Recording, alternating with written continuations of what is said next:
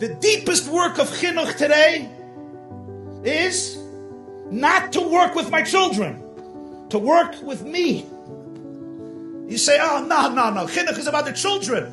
Of course, if it's going to be about the children, I have to work out what is happening inside of myself. I am not fully aware of what's happening inside my soul when my daughter or my student speaks the way she does. For me to be able to be here for this person, I first have to be able to be here for myself because if not, what's going to happen is I will try to fill my own pain and assuage my own anger and camouflage it by saying I'm doing what's best for the child. Self awareness means I can really be aware of what just happened in my heart. And once I could see that, I can now choose to ask not what this student can do for me, but what I can do for this student.